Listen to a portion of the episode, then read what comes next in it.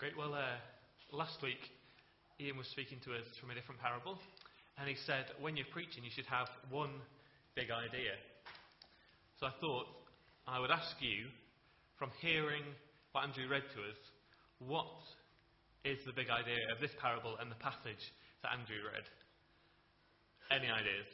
I'll open it up to the floor. If not, I will tell you. Somebody give me an idea. What was the passage all about? Prayer. Very good, Angela. Well done. You could have a gold star if I had any. So, you're right. This passage is about prayer. And, um, and I've read this, this parable, I don't know how many times this week, and I think only on Friday did I get into my head the kind of way that you kind of read the story and make a bit more sense of it. Because I really struggled with, with the line where it says, um, uh, it's moved. Um, it says, And I tell you, though he will not get up and give him the bread because he is his friend. It took me ages to work out how that line works. Um, but, it's, he's saying, I tell you, though he will not get up and give him the bread because he's his friend, yet because of the man's boldness, he will get up and give him as much as he needs. He's saying, it's not because he's his friend he's done it, it's because he's hammering on the door for ages. So, anyway, it took me ages to get that, so that's fine. We're there now. So, this is a parable all about prayer. And somebody asked me in the week how I was getting on with it and how things were going. And I said, I've got about three hours worth of stuff. And then I realised that was a bit too much even for here on a Sunday afternoon. So I've really had to, to cut it down and got back to, um, yeah, hopefully the core stuff in this parable. But prayer, I thought, is a really important place to start. Because I thought, prayer, how, well, how is prayer even possible? Because if we sometimes say that prayer is talking to God, and that's right. But imagine you're at home or you're with your family or something like that, and you've, you know, you've annoyed one of them. I don't know if this is common in your, your family or your house. Um, can be, depending on the family. If you've annoyed one of them, or if you've upset one of them, or you're upset by one of them, you don't really have the kind of desire often to talk to them, do you? You think they've annoyed me, I'm not going to talk to them for a bit, I'm just going to keep them at arm's length, leave them out of the way, just for a short while, or for a long while if they've really upset me. And there are some families that you know don't even talk for years and years because something has happened that has really upset them. Well, I think there are a couple of parts to this that, that play into this idea of prayer. The first one is the Bible talks about us all being sinful. It says that we're all people who have done things wrong, and sometimes theologians describe this in a quite unpleasant way almost. They say that we're, as human beings, we're totally depraved which is not a very nice thing to come along and say to someone. If you know, if you went up to somebody in the street and said, "Do you realise that God says you're totally depraved?" and they said, "Well, that doesn't actually say that in the Bible." Theologians came up with that term later on. You'd be stumped because that's true, um, and then you have to work out where you're going from there. But theologians describe us as being totally depraved, which doesn't mean we're as, you know, we're as bad as we absolutely could be. It just means that every single part of our life is tainted by sin. So even when we do good things, sometimes there's a bit of a kind of pride motive, or there's something in there that helps us to kind of feel a bit better about ourselves. So we don't just do good things because they're good in themselves and they're costly to us. Sometimes there's a bit of sin that creeps in and lets us do those things because it will kind of encourage us or, or build us up in some way. But the main issue is that because every part of our lives are, have got some aspect of sin in them and they're tainted by sin, and we're sinful people, Sin is what separates us from God. So if you're upset with your, your brother or your parent or some generic family member and you don't really want to talk to them because you're upset, because they've done something like, you know, say your brother, they've called you a silly name or, or your parents have said you've got to go to bed or something like that, you don't really want to talk to them. But imagine if what you've done is something much, much worse. If it's something that, you know, without the person who you've wronged making a massive effort, there's no way the relationship's going to come back together. But ultimately, prayer, we, are in that, that place with prayer. For us to be able to pray, we've upset God and angered God so much by the fact that we sin and we do things wrong that there's no way that we should be able to pray. Ultimately, as human beings, there's nothing that we can do that should allow us really to pray. So, prayer is a gospel activity. And in that, I mean, prayer is only enabled by the truth of the gospel.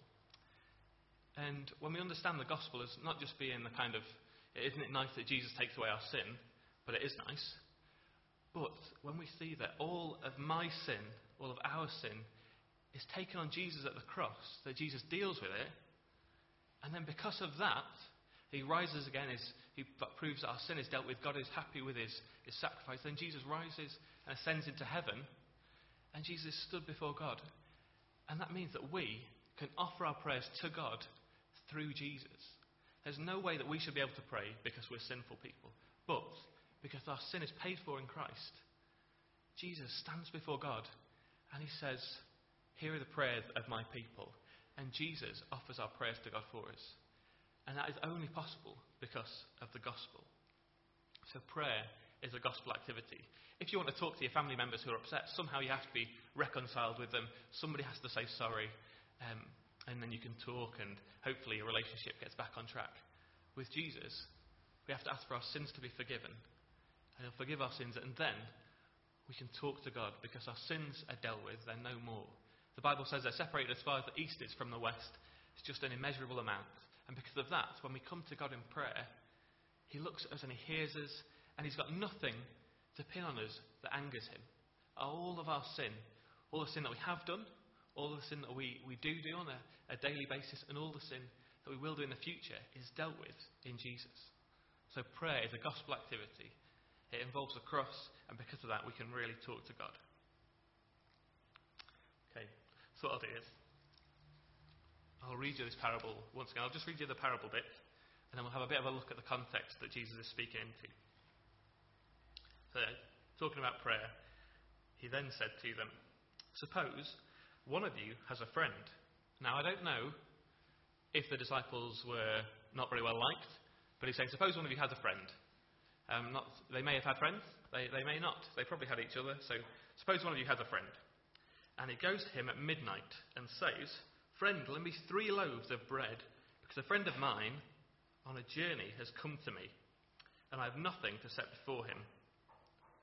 Then the one inside answers, Don't bother me. The door's already locked, and the children are in bed. And I can't get up and give you anything.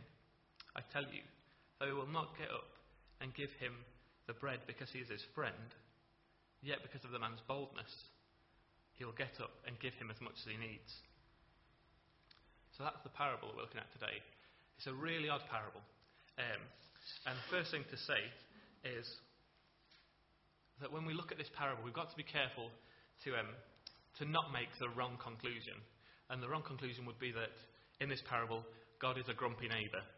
That you can get what you want by just berating him with requests and hammering on the door repeatedly. That's not the conclusion Jesus is giving. Um, and we know that because a bit later on, he says, For everyone, uh, wait, that's not the bit I'm reading. Which of you fathers, if your son asks for, for a fish, will give him a snake? Or if he asks for an egg, will give him a scorpion?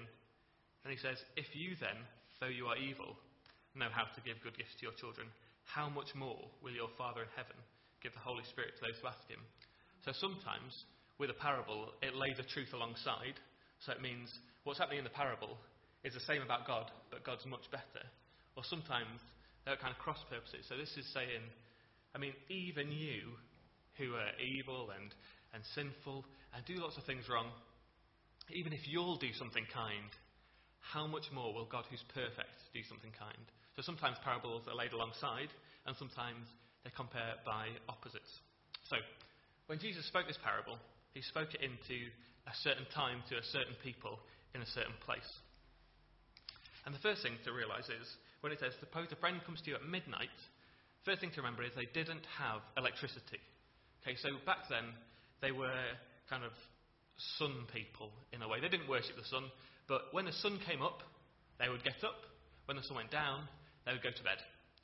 And that makes sense because there was no electricity, they could just turn on the light so it would have been dark at midnight. And midnight would have been like the coldest, um, darkest time of the day. Secondly, apparently some of these little towns and villages, they were quite seedy places at night. They weren't necessarily the safest place to stay.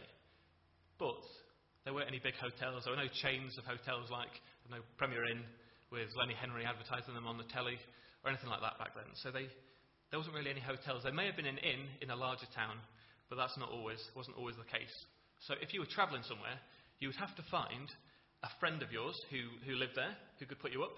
If not, you could find a family friend who would put you up, or you could find a friend of a friend who might put you up, or the friend of a family friend who would put you up. And this could go on and go on until you could get the friend of a friend of a friend of a family friend whose friend your mother once met. You know, you could get really long chains, and you could stay with that person because you know communities were quite big. People knew each other a long way back. So you'd find some friend uh, somehow to stay with at night. And in, in the East, and it is still really today, hospitality was a way of life. I mean, if somebody came to your door and you couldn't welcome them in, you couldn't put food on the table, that would bring shame on you. But actually, it wouldn't just bring shame on you. I was amazed to find this out this week that if somebody came to your house and knocked on your door during the week, during the week to stay over, and they said, "Can I stay over? I'm a friend of a friend of a friend of your mother whose cousin once bumped into their great aunt, you know. And you'd say, oh, yeah, come in, but I haven't got any food. If you couldn't provide them with a meal and couldn't like, provide for them adequately, you would bring shame not only on yourself, not only on your family or your house, but you could bring shame on the entire village. So the knocking next door isn't just about protecting his own shame, it's protecting the shame, uh, protecting the honour, sorry, of the entire village. So it was a shame and honour culture that this is written into. Uh, the next thing, now this amazed me as well. When they speak of houses in the New Testament, they weren't houses like we have today at all. There wasn't kind of, you wouldn't go in and there'd be a, maybe a, a kitchen diner with a, a, living room off to the side with a nice fireplace, and, and upstairs there's five bedrooms and a place for you to put your bikes outside and, and a nice little garden with a rockery. You would have one room in your house and it'd be divided into two. So the room wouldn't be massive, and it was split into two, but it didn't have a wall. It would have a raised kind of bed area, just a kind of wooden uh, raised section of the house. The rest of the floor was it was just earth that was squashed down, and they put reeds on top of it. That was basically your carpet. So you'd have this. This would be your house where you and your family lived, and the likelihood is that you know they said any kind of honourable man back then would have had a few children at least. So families would have been a reasonable size in a tiny house they all sleep together on this raised bit, and on the raised bit was also the, um, the stove, the, the hearth, the, the bit where they would, keep the, they would keep the house warm. They would cook on it. So they would all sleep on the bedroom, come kitchen, come heating system, um, come dining area, all these sorts of things. They would lay their mats out and they would sleep on there together. They'd all pile in at night to keep warm because it's cold at night. Not only that, they had one door and one window in these houses. So that's it. But when they when they would get into bed at night, the deal would be that you wouldn't just get in with your family and all get into bed. Before then, you'd probably roll out all your mats on your, your, your kitchen boiler room bed and you'd put the family in it. And then just before you lock the door, you'd go and you'd get your sheep and your goats and your chickens from outside it's not safe to leave those out at night. You don't know what's going to get them. So you'd pull them in. You'd leave them on the rest of the, on the rest of the house. And then you'd lock the door however they locked it. They may have had one of those lifty handles and a key, but it's unlikely. And then they'd get into bed as well. And then they'd try and go to sleep. It sounds like a nightmare, doesn't it? And the last thing that really doesn't help them in this situation is they don't have any mobile phones, so the person on a visit can't text them saying, I'm 20 minutes away, just put some chicken on. No, there's no, none of that at all. So this is what Jesus is writing to. He's writing to people who live like this day in and day out. So remember, God isn't the grumpy neighbour.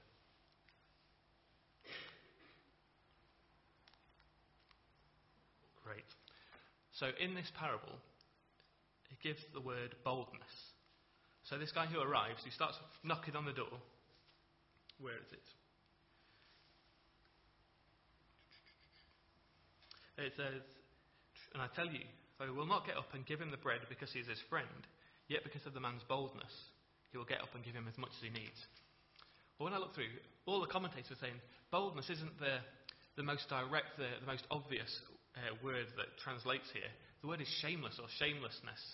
So he's not saying because he was just bold and was willing to get out at night and knock on the door. He just basically saying he just hammered on the door until he got what he wanted. He just didn't care what people thought. He was just going to hammer on this door until the man got up and sorted out the problem. There was no kind of bargaining involved.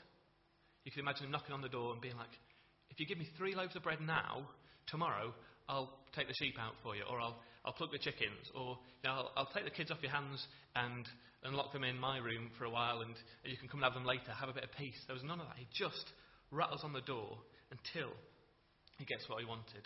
But if you can imagine the situation at the time, if you imagine you're in this house, there's you and your wife and a few kids, all tucked up in bed. The goats are on the floor, the chickens are on the floor, the sheep are on the floor, and you just kind of settle down, about to go to sleep, and there's a knock at the door. And you think, oh, I don't want this, whatever it is, I don't want it. Better not be double glazing. There's a knock on the door, and he goes up, and it's like, what? Can I have three loaves of bread? Somebody's come round on a, off a journey and need to give him some food. It's like, shut up. The kids are asleep. The goats are asleep. The chickens are asleep. Clear off. You think, you think that's it. Can I have some bread? It's like, this better be a joke. So just keeps knocking on the door, knocking. And he says, look, the kids are asleep. The wife's asleep. The animals are asleep. Clear off. And he knocks on the door again. And he's thinking, look, if you keep doing this, they're all going to be woken up. So as he knocks on the door again, you know, the goat wakes up, the chickens wake up, they start like cock-a-doodle doing, thinking it's morning, so they've been woken up. And now the kids are awake, they're kicking each other because they're boys, and your wife's woken up like in a strange stupor, she's got her rollers in, and she doesn't want to be seen by the neighbour. He thinks, look, if you don't clear off everything, everybody's going to be awake here. And he looks round, and it's all chaos. He thinks, oh, fine, fine, come on in. And he opens the door, lets him in. He gives him three loaves of bread, which you might think was quite a lot, but they're probably quite small. And he clears them off. And then he's got the job of putting everybody back to sleep. Now, I can't imagine what that must be like. I'm sure it must be like that in the Joneses' house all the time. Trying to get everyone back to sleep and the dog must be a nightmare. Can you imagine what it must have been like? In one room, chickens, goats, sheep, children, wife, everything. It must have been an absolute nightmare. But the guy at the door, we don't even read that he says thank you. We don't even read that he offers to do anything nice for him, but he just keeps on asking and asking. Now, like I said, it's important to remember that God isn't the grumpy neighbour, the one who's saying, no, clear off. That is not what Jesus is saying with this parable. It sounds a bit like it, but that's not what Jesus is saying. Because for us as Christians, God doesn't act like a grumpy neighbour. He doesn't say, if you come to me, I'm going to keep turning you away and turning you away and turning you away until I'm just sick of hearing your voice, and then I will consider what you're saying. That's not how uh, God relates to us as Christians.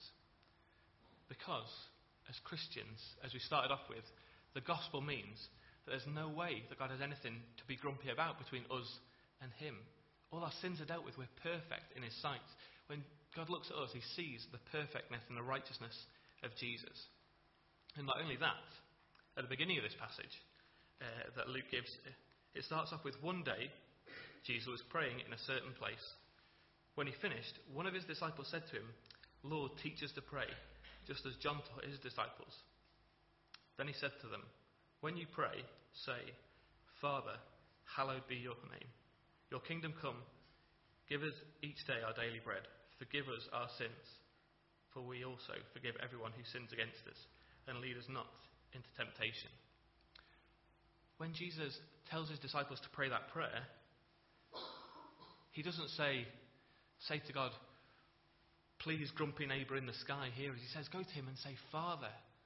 Now that's just amazing, isn't it? That because of the gospel, we're not only no longer strangers and aliens from God, we're brought into his family as his children alongside Jesus.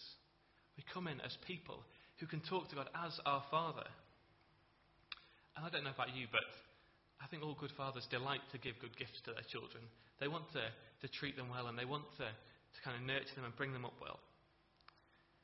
And God is a perfect father who wants to give good gifts to his children. So when we come to him and say, Father, please will you, God hears those prayers as a cry of a small child that says, Look, Daddy, just come and help me. I really want you to, to help me to learn this or to do this, and please come and help me. So we don't come to a grumpy neighbour, we come to a father who loves us. And the last thing, before I move on from this, is when we come to God, we don't need to kind of put on any face. Like the neighbour, when he came to the door, he knew what he wanted and he asked for it. There was no kind of, now my splendid friend that lives next door to me, and you've lived next door to me now for a good number of years, and we've always had a splendid relationship. And do you remember that time three years ago when I lent you the keys to my car which I don't have, but we'll pretend that I do, and I gave you all this stuff, and uh, please can I have three loaves of bread? There's none of that. He just says, Can I have three loaves of bread? God says, When you come to me, pray just simple, straightforward prayers. I just want to know what is on your heart. Pray shamelessly. I think is partly what Jesus wants us to learn.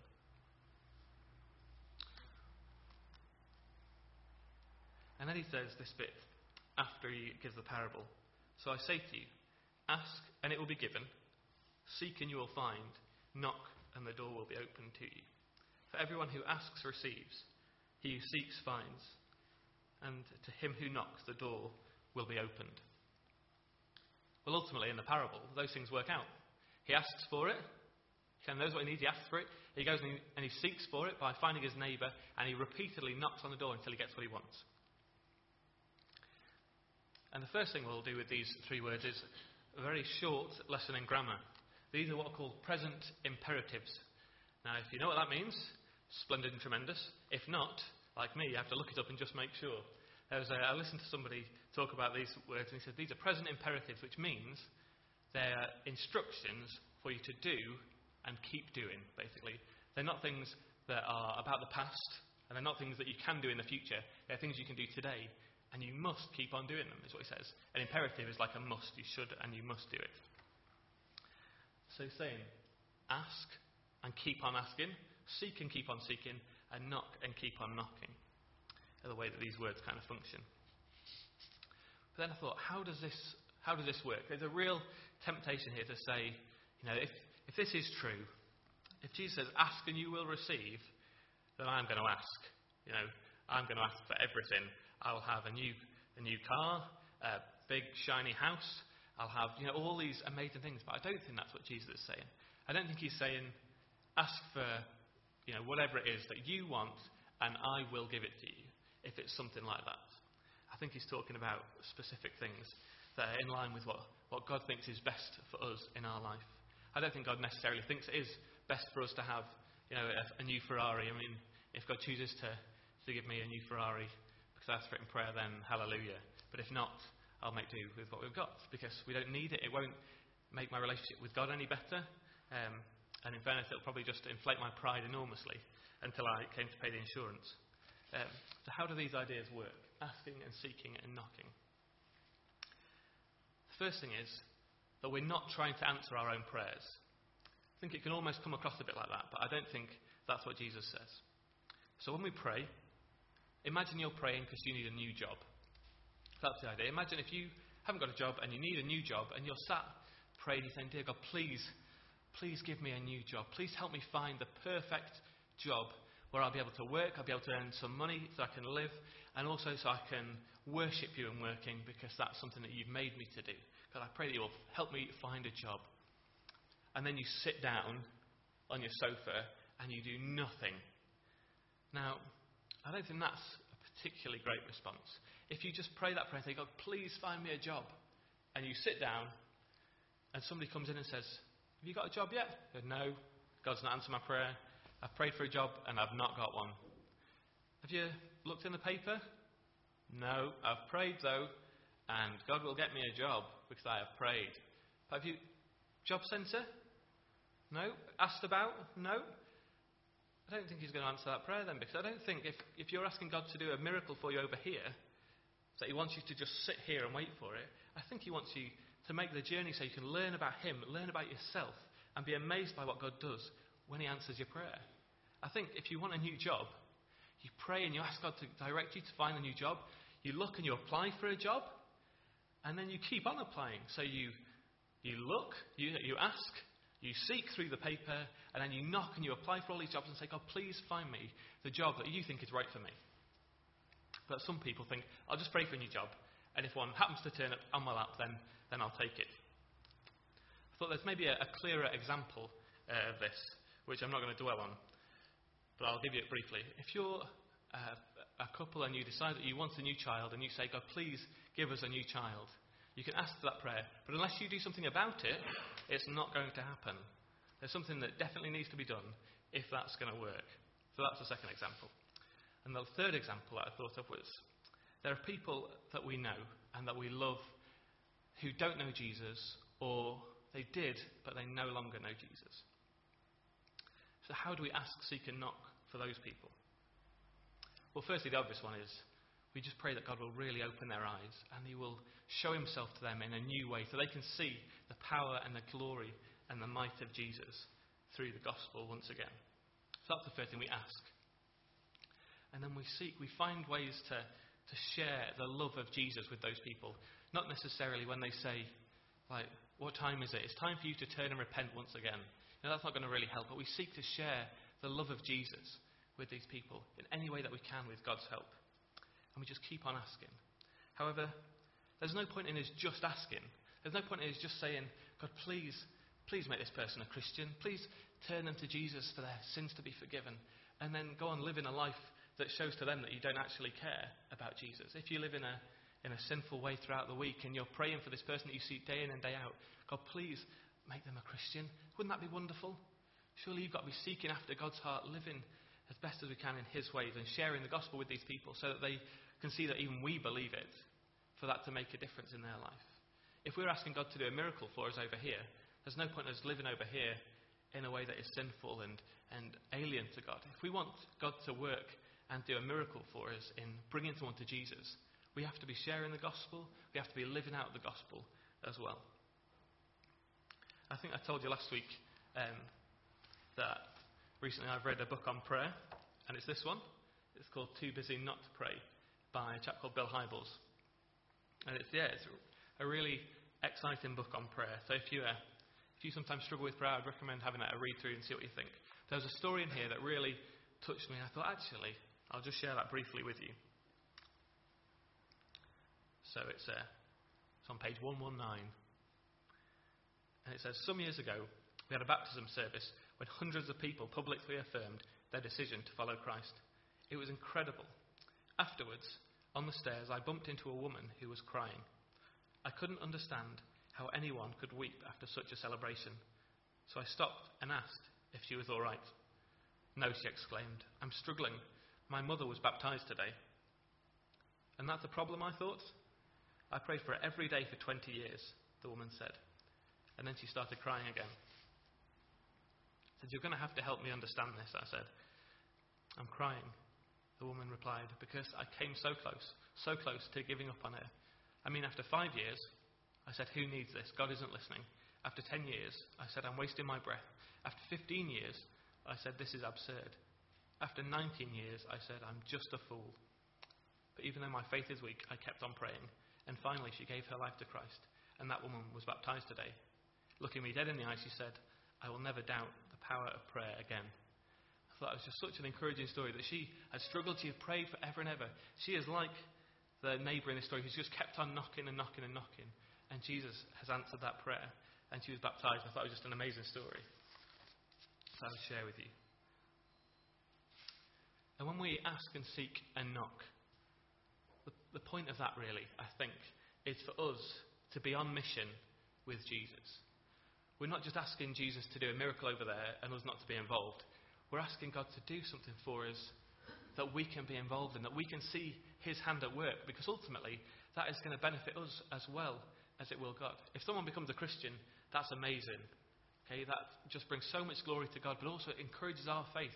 And if we've been someone in the process that's helped them, we can worship God because of that, and it's amazing.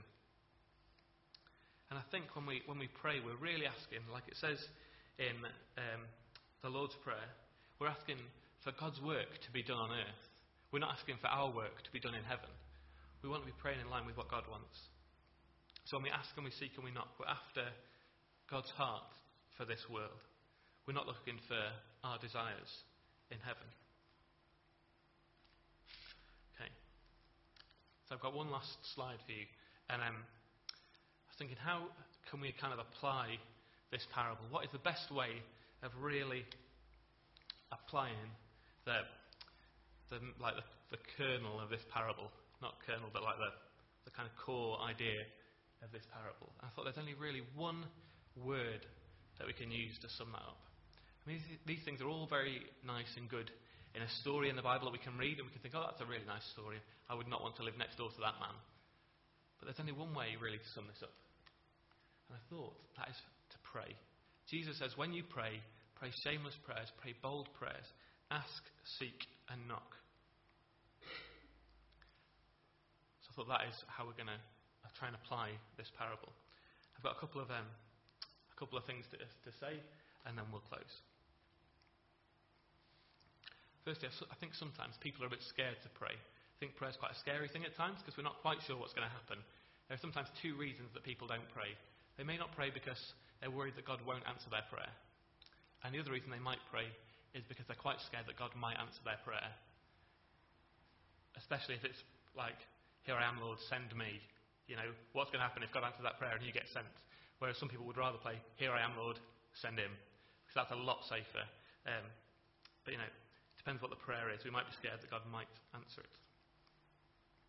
But the other thing is, if we don't pray, None of these things are going to happen for us. Jesus asks us to pray to be on mission with Him. And if we're not praying, if we're not talking to God in communion with Him, then we're, we're not going to know what's going on. The second thing is prayer takes practice. It takes a bit of time to get used to the idea of what it actually is to pray, to sit down and to spend some time really talking to God and listening to Him and seeking His heart over an issue.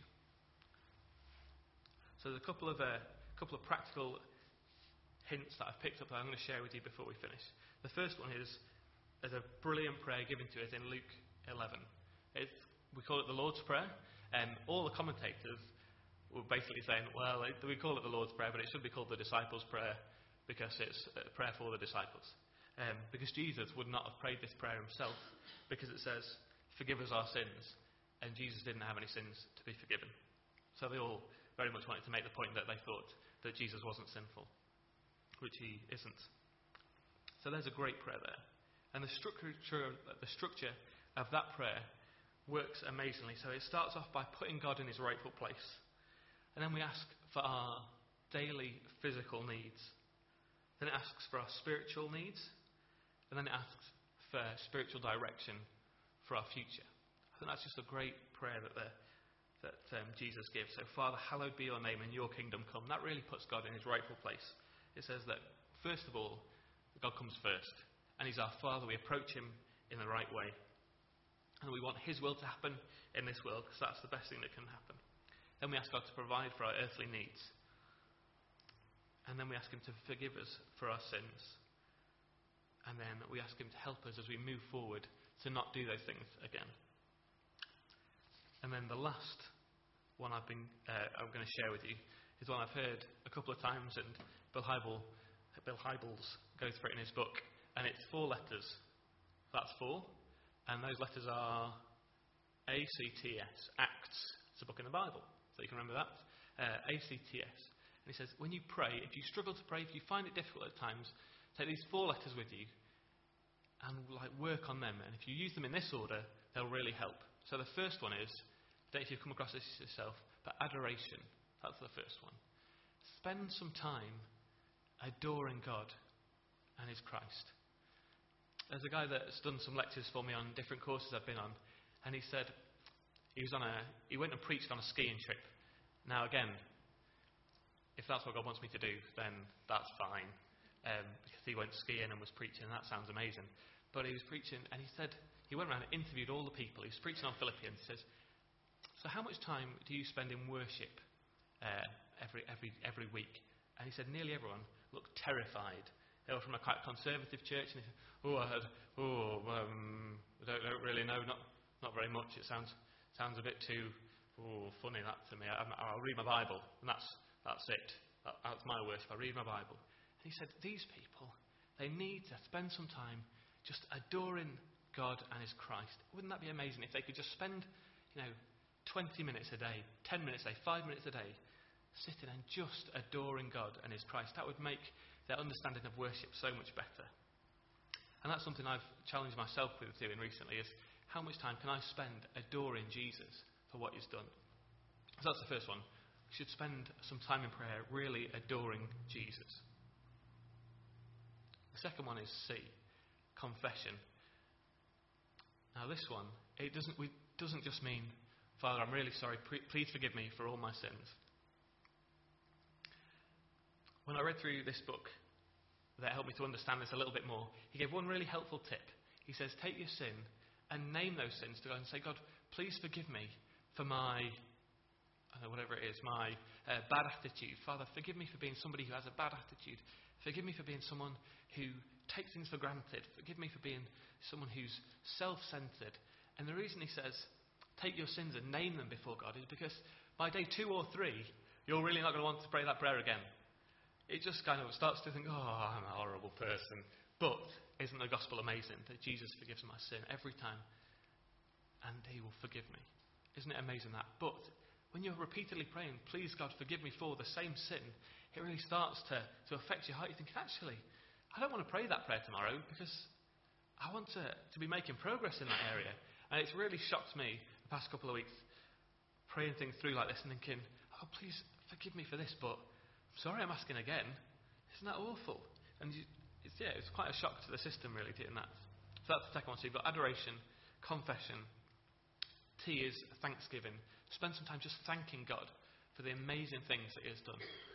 And if you want somewhere to start, just start with the gospel. Thank God that in Jesus, all your sins are dealt with. All your sins have been taken from you. They were put on Christ, and on the cross, all of them were dealt with. Not a single one of them was left undone. They've all been taken by Jesus. And then you can go on and thank Him for all sorts of other things as well. You can thank Him for all the amazing gifts that He gives us in your life. You can thank Him that we had a massive cake when we came into church.